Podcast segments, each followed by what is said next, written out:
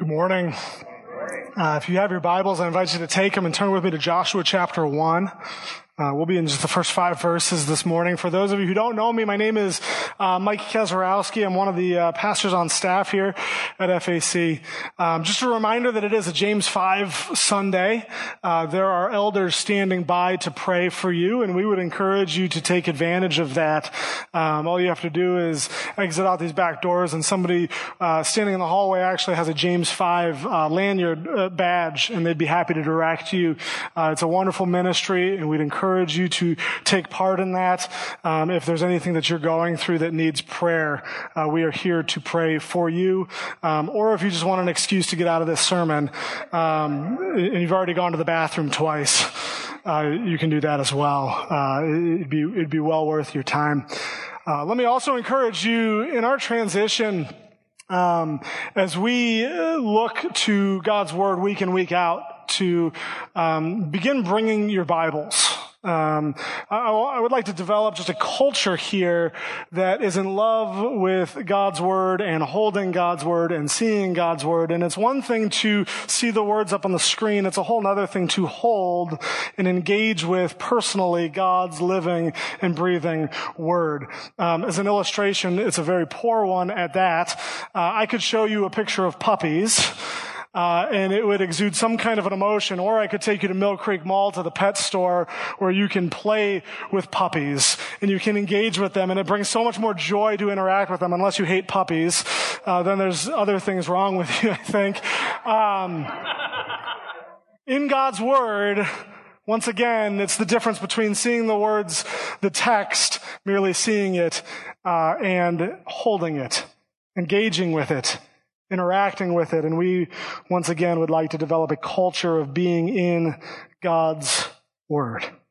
And so we'll read the uh, first five verses of Joshua together. As John mentioned, we are going to start a new series today where we will go through the first six chapters up through the walls of Jericho, but we'll start right here, chapter one, verse one. This is what it says. After the death of Moses, the servant of the Lord, the Lord said to Joshua, the son of Nun, Moses' assistant, Moses, my servant, is dead. Now therefore arise, go over this Jordan, you and all this people, into the land that I am giving to them, to the people of Israel. Every place the sole of your foot will tread upon, I have given to you, just as I promised to Moses.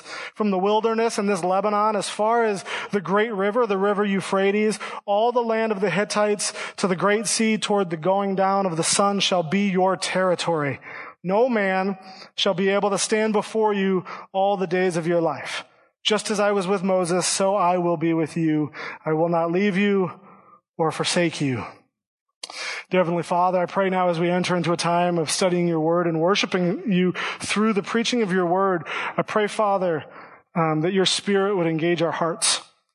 I recognize, Lord, that I am a mere man, and I pray that these would not be my own words, uh, but, but your words, Lord, that come from the very authority of Scripture. Pray that you would bless our time as we reflect on your goodness to us. Amen. Um, Oswald Sanders has a famous book, uh, classic spiritual literature book called Spiritual Leadership. Uh, and he has an entire chapter entitled Replacing Leaders that speaks to the uh, implications of transition. He opens the chapter by saying that the ultimate test of a p- person's leadership is the health of the organiz- organization uh, when the organizer is gone. Later on, he says that a work inspired by God and built on spiritual principles will survive the shock of leadership change and may even prosper as a result. Uh, he, he, goes on later in the chapter to uh, recount a story about A.B. Simpson, who is the founder of the Christian and Missionary Alliance. He writes that towards the end of Simpson's life, he was at a uh, convention where a great New York minister, highly respected man, uh, observed that there was no one qualified to fill the leadership gap when A.B. Simpson was, uh, when his work was done. Um, in light of the leadership vacuum that would occur when Simpson did retire, the minister suggested that there be a, a large endowment established in order to ensure that the work of the alliance would continue. Sanders writes that Simpson didn't respond. He didn't say anything. He didn't do anything in response. He believed that if his work was truly from God, nothing could dismantle it. And if it wasn't from God, then there was no good purpose in keeping it going. During the last months of his life, um, after he retired from leadership uh, from the alliance, there were actually reports of increased missionary giving and increased progress on the mission field. The, year after Simpson's death actually uh, proved to be one of the most prosperous years in the history of the, of the alliance, even to this day. Today we're beginning a new series where we will walk, like I mentioned earlier, through the first six, uh, six chapters of Joshua. The book um, of Joshua tells how Israel navigated a major transitional uh, time of leadership from Mo- uh, Moses to Joshua. Essentially, the book of Joshua is about uh, new beginnings for the people of God. We here at FAC have a new beginning as we transition in our senior leadership. As we continue to search for a senior pastor, I believe that a study in the book of Joshua is just what we need. I think you will find that there are a lot of lessons to be learned from the Israelites in their time of transition. There's a lot that we can pull from and apply to our own transition. so let's dig in. Verse one. The whole book of Joshua begins with a funeral. Moses was dead. A very pragmatic start. We're told that he's dead. It feels very emotionless. And it would be easy to pass over this uh, with, without thinking through its implications. But I would like to pause just for a moment to reflect on how the table is set here at the beginning of Joshua and how important Moses was as a character in Scripture. Moses is the main character running all the way from the beginning of Exodus to the end of Deuteronomy. At this point in Israel's history, um, Moses is the most important leadership figure that they have ever seen or known.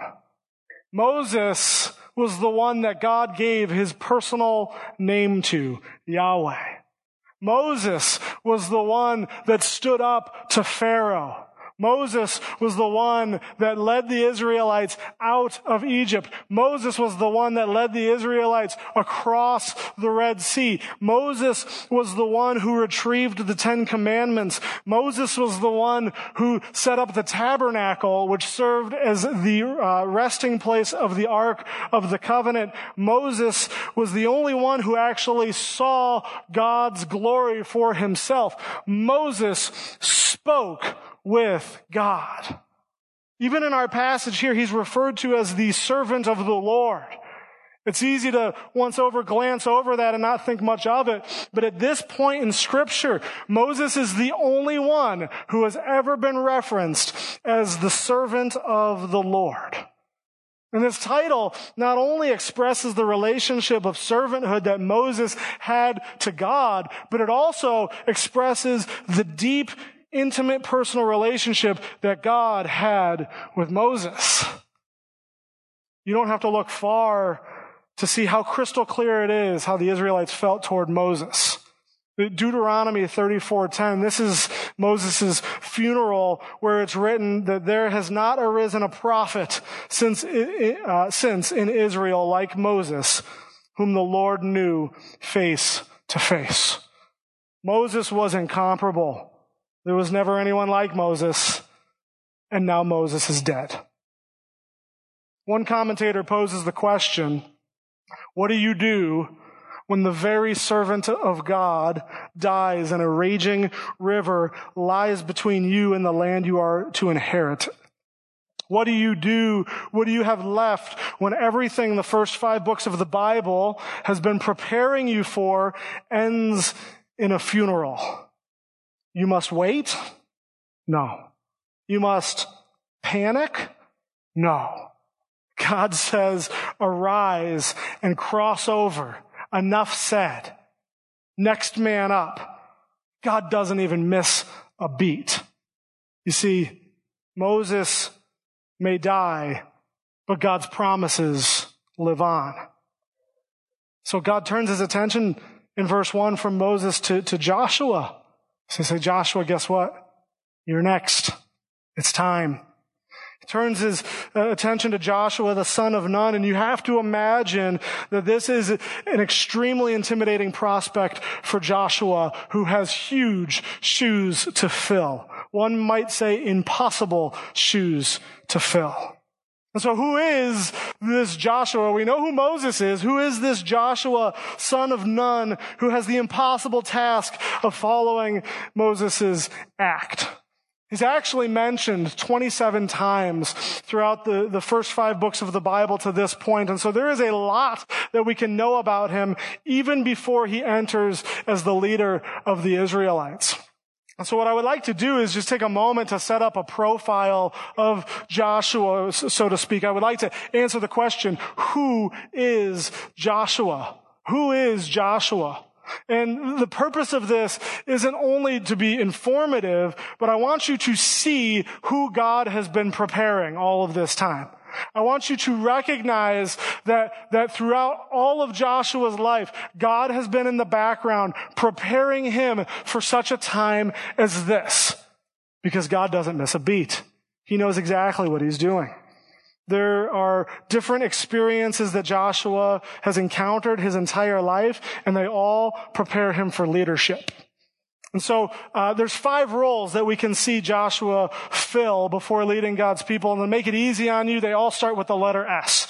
Um, I have not come up with these roles. I actually took these shamelessly from uh, a guy named Warren Wiersbe, who served as a senior pastor of uh, the historic Moody Church in the 70s. Um, and, and it's too good not to not to include. And so let's take a look at who is Joshua. First, we know that Joshua was a slave. Joshua was, was born into slavery in Egypt and actually given the birth name Hoshea.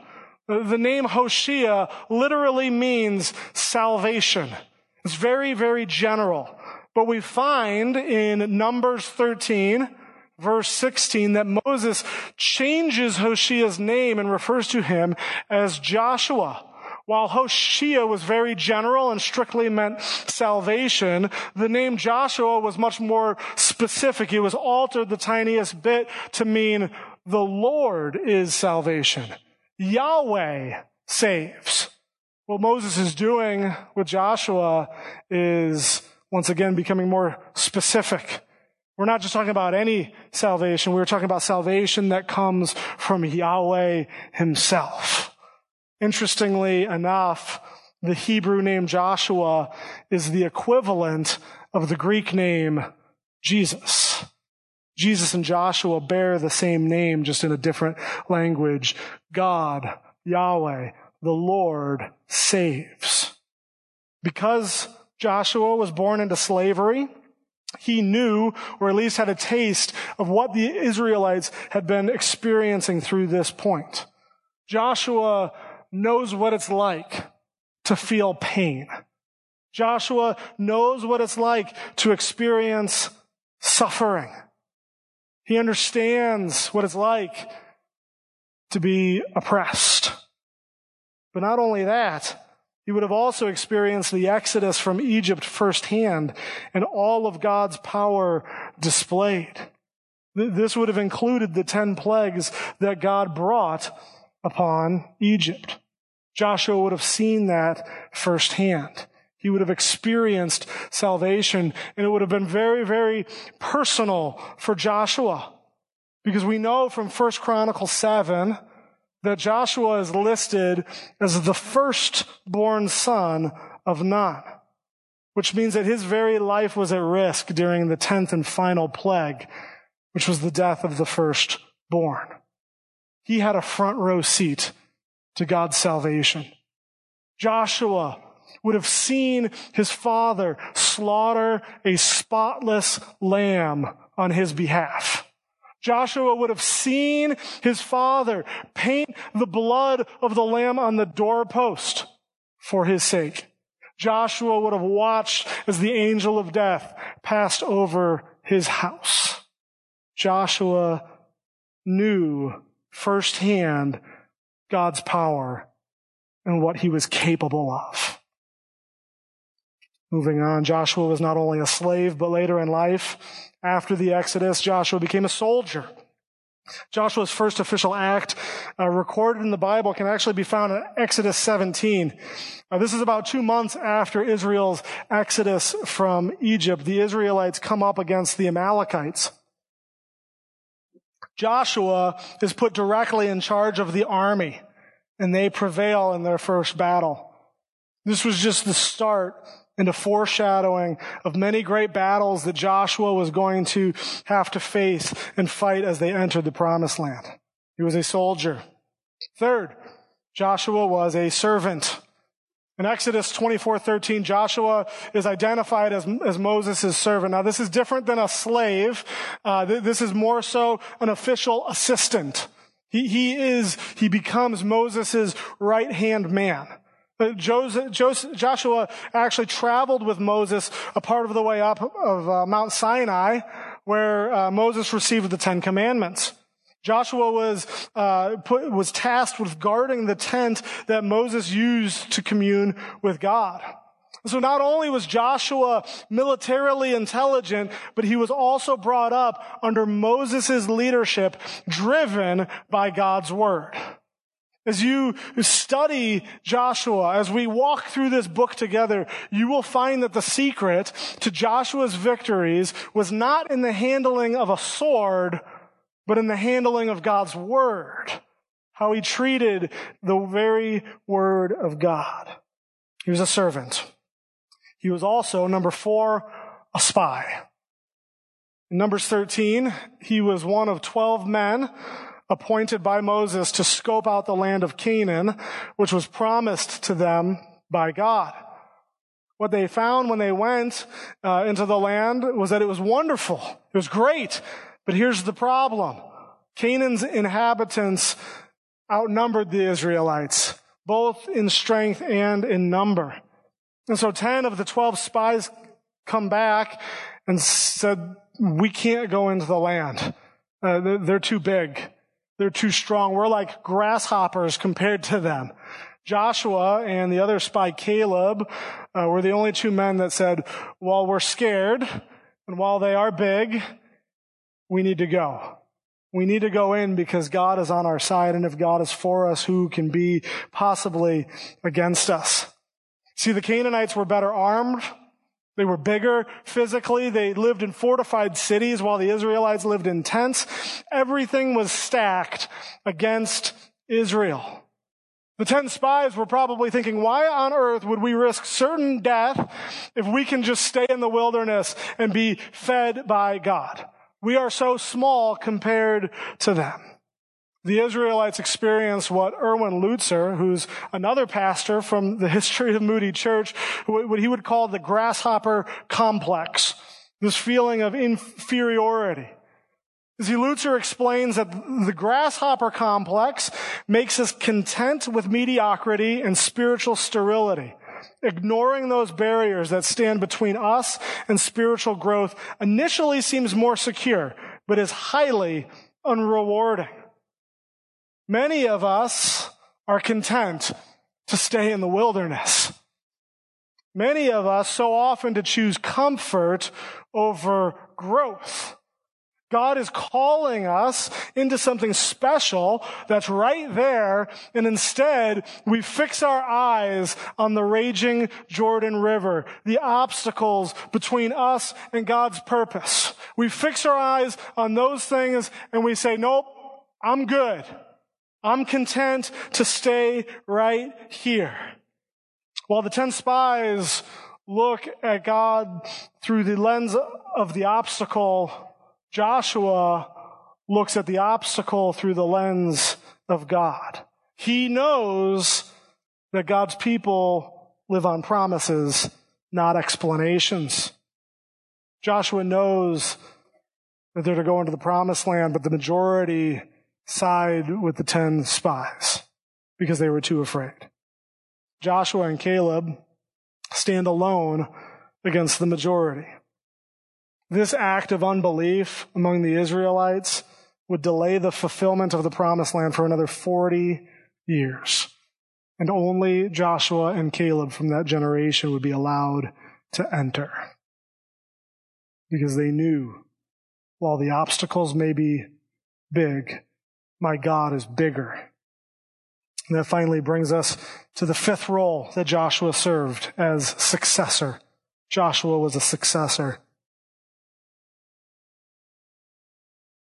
God would actually be the one to appoint Joshua as Moses' Moses' successor in Numbers 27.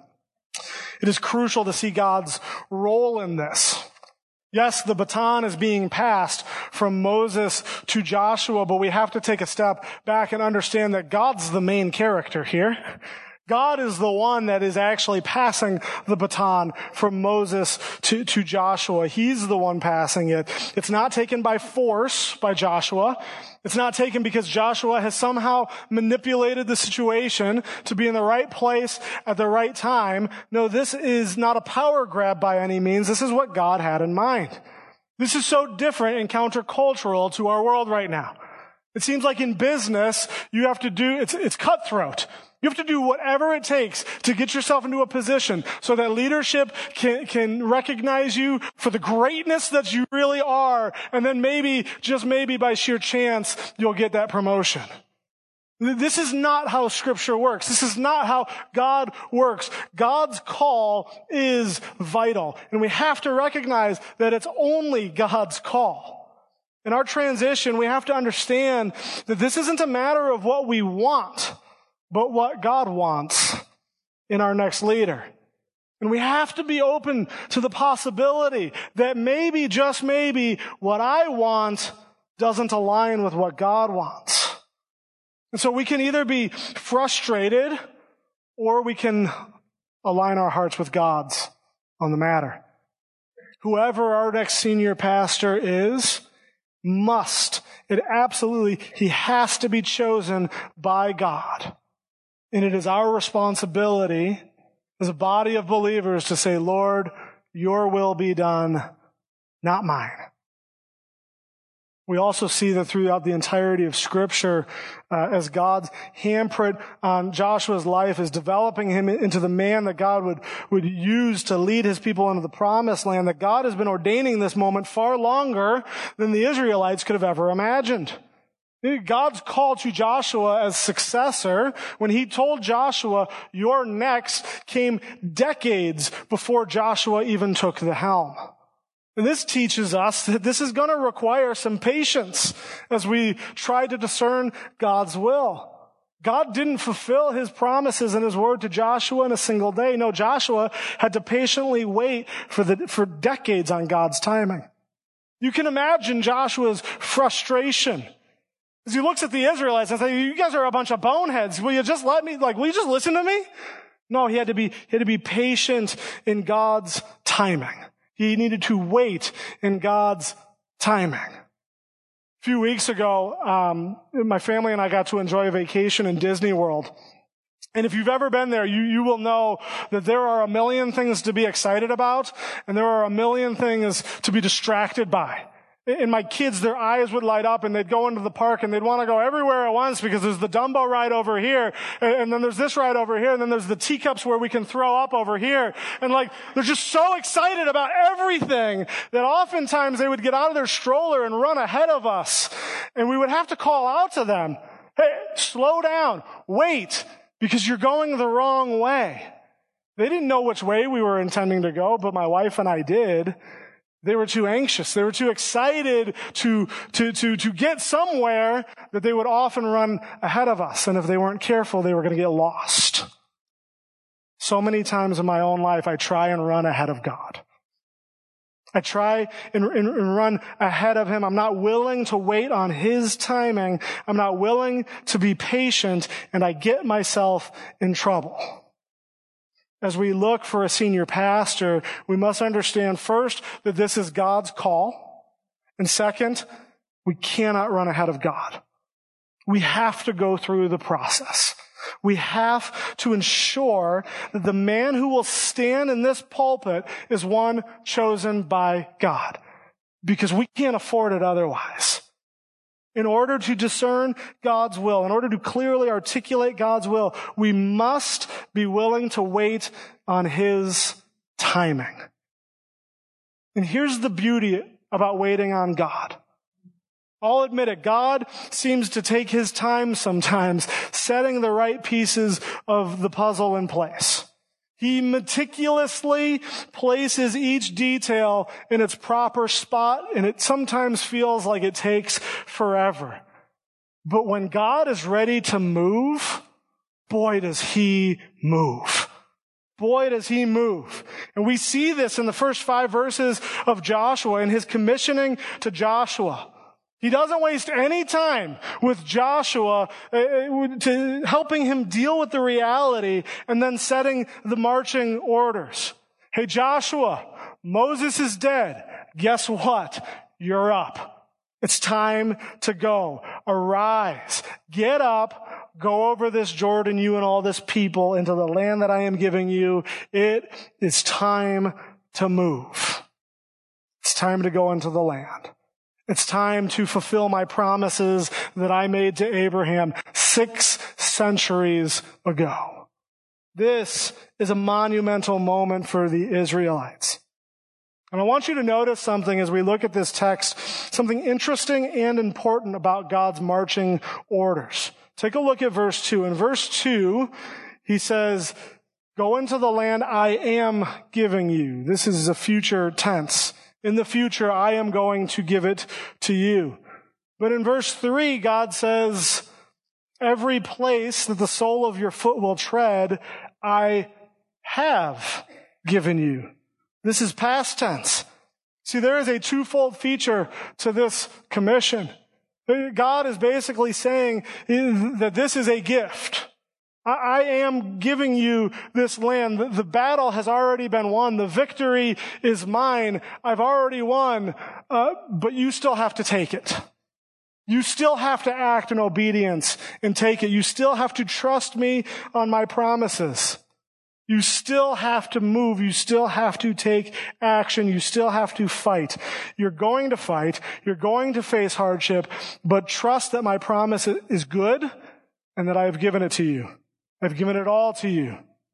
Just be obedient and trust me, and you will reap the benefit. If you want to taste the fruit of my promises, get up and go. Let's move. You can stay in the wilderness, but if you cling to my promises, you will experience spiritual blessing beyond your wildest dreams. I know that it's scary to face change. I know that it's hard to face transition, to face a call to action, but we must remember that God's people live on promises, not explanations. So God recognizes this. There is a fear of danger, a fear of failure that lurk in the scenes of Joshua 1. He recognizes this uh, in this commission, this call to action, that it may set fear and trembling in his people. And so he reminds them in verse 5, no man shall be able to stand before you all the days of your life. Why? Because just as I was with Moses, I will also be with you. I will not leave you. I will not forsake you. To, to leave, what he means by I will not leave you is that I will never be lax in my involvement with you. I will be vigorous. I will be vigorously by your side, and I will never relax from that. To never forsake you means to abandon. I will never abandon you. There will never be a day that I'm not here by your side, fighting on behalf of you. When I was in elementary school, my bus stop was visible from my house. And one morning, I sat reading uh, at the bus stop when the uh, neighborhood bully be- began poking my head and uh, picking on me. And I didn't feel like I could stand up to him at all, so I just, I just let him do it. Little did I know that my older brother, who was six years older than me in high school, was watching all of this go down from our house. And after about a minute, he couldn't take it anymore. And so he rushed out of the door, left it open, came running through the grass, grabbed this kid by the front of his shirt, got about an inch away from his face, and said, you, I better never see you pick on my brother again, or you're going to have to deal with me. You, you better never cross my brother's path again, or you're going to cross my path. And oh, to see the terror in this kid's eyes. he never picked on me again. He never messed with me because I had an advocate in my brother. We have an advocate in God. Why could the Israelites cross the Jordan and charge into the promised land with confidence? because they had a God who would never leave them or forsake them. Why can you take hold of God's promises with confidence? Why can you advance in God's will with assurance? How can you wake up this morning to face another broken day, another sinful day, another terrible day? How can I get up and stare down hell itself? because I have a God that will never leave me or forsake me. Because you have Christ, Christ himself, who overcame all of that in order to deliver you into a promised land, who uh, died for you in order to deliver on his promise, Christ, who died so that you could have life. Christ who himself has told you elsewhere in scripture that I will be with you. I will be your advocate. You see, there is a direct resemblance between God's commissioning of Joshua and Jesus' great commissioning of his followers. God tells Joshua to arise, get up and go. Go into the land I've given you and I will be with you because you are a people on mission. This is your mission. Jesus tells his disciples in Matthew 28, go, get up, arise, go into all nations, baptizing them and teaching them to obey all that I've commanded you, and I will be with you always. Because you are a people on a mission. A mission to declare to a broken and hurting and fallen world that there is a promise to cling to. A promise given by God himself that if you trust in Jesus, you will be saved. That if you trust in Jesus, you put your faith in Him, you will experience the greatest reward imaginable. If you trust in Jesus, your life will be transformed. This is our mission, church. This is what we're called to. This is what we need to be about. In uh, Robert Hubbard's commentary on Joshua, he suggests that there are four types of churches. The first one that he explains is called a museum church. These resemble the ones like in Europe. They're, they're beautiful, they're gorgeous, but they're empty. No one goes there for worship. There's nothing to show but pieces of the past. There is no spiritual vitality in an empty museum church. Second, it's called a maintenance church. They do a little bit better, but it's barely hanging on. Their primary concern is mere survival.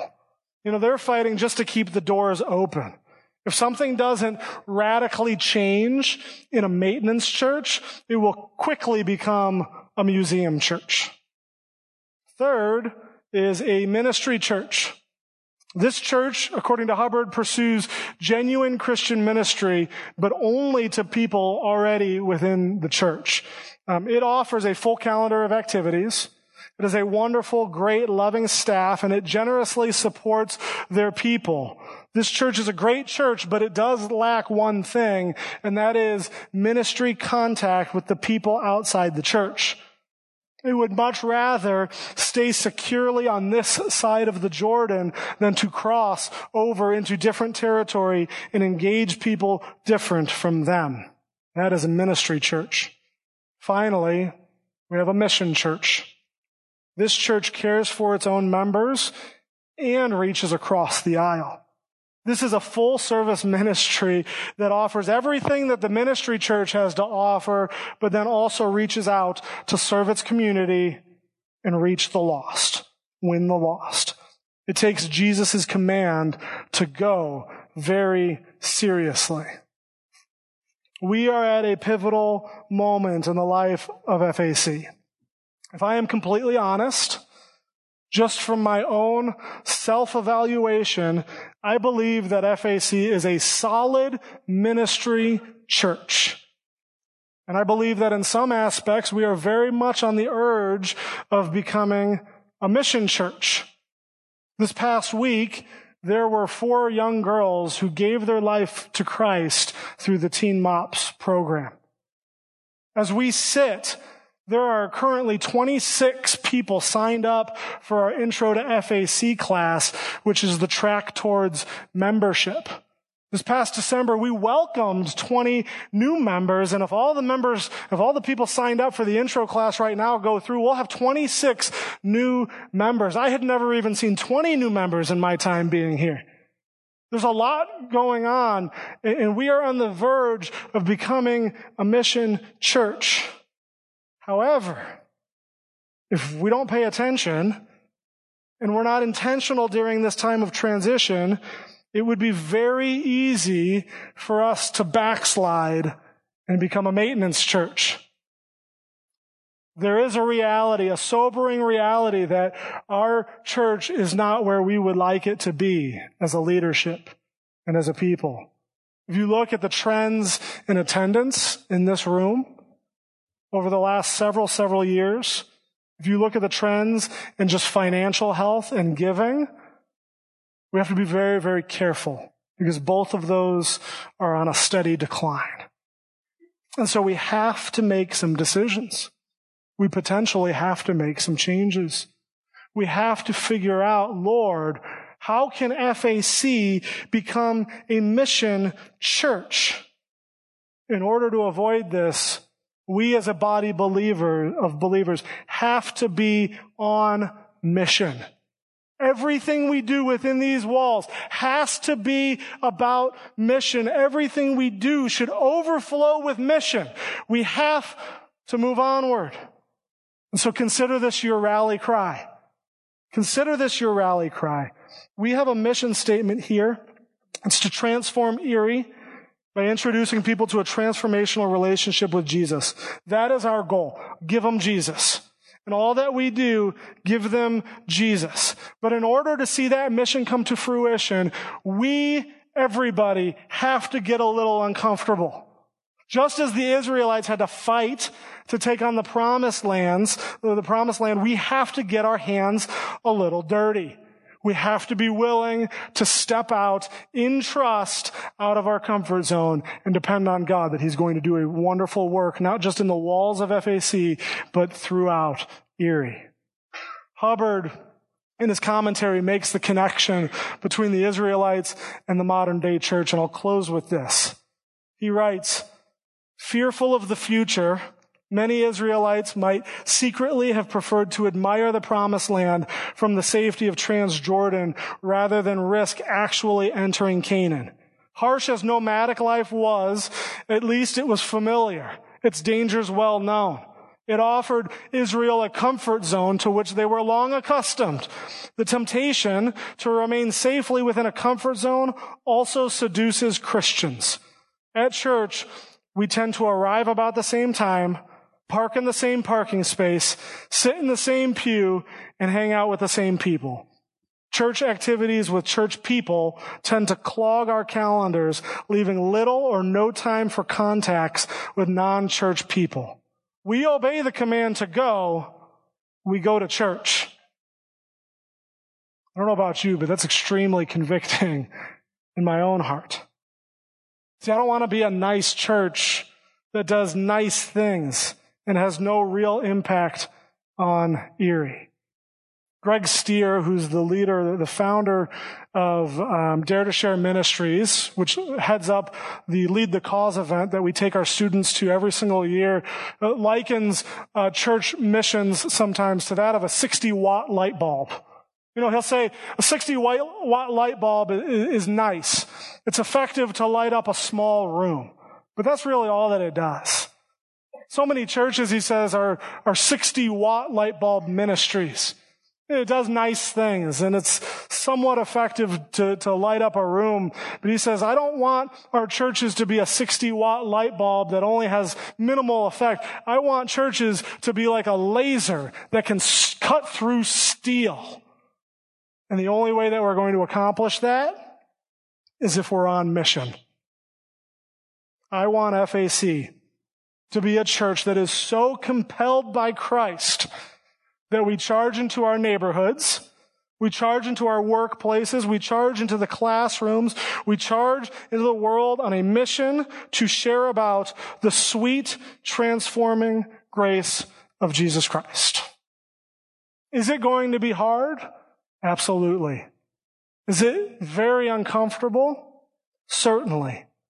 But Christ has called us to go, and we can hold on to the promise that we aren't going alone. He is with us. Let's pray. Father, I wrestle with this so much in my own heart. And so I'm asking you, Lord, to convict me, that my life would be one of mission.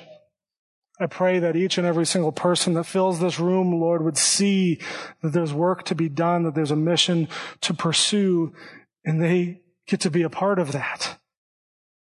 I thank you, Father, that you've promised us that while this isn't easy, that you'll be with us.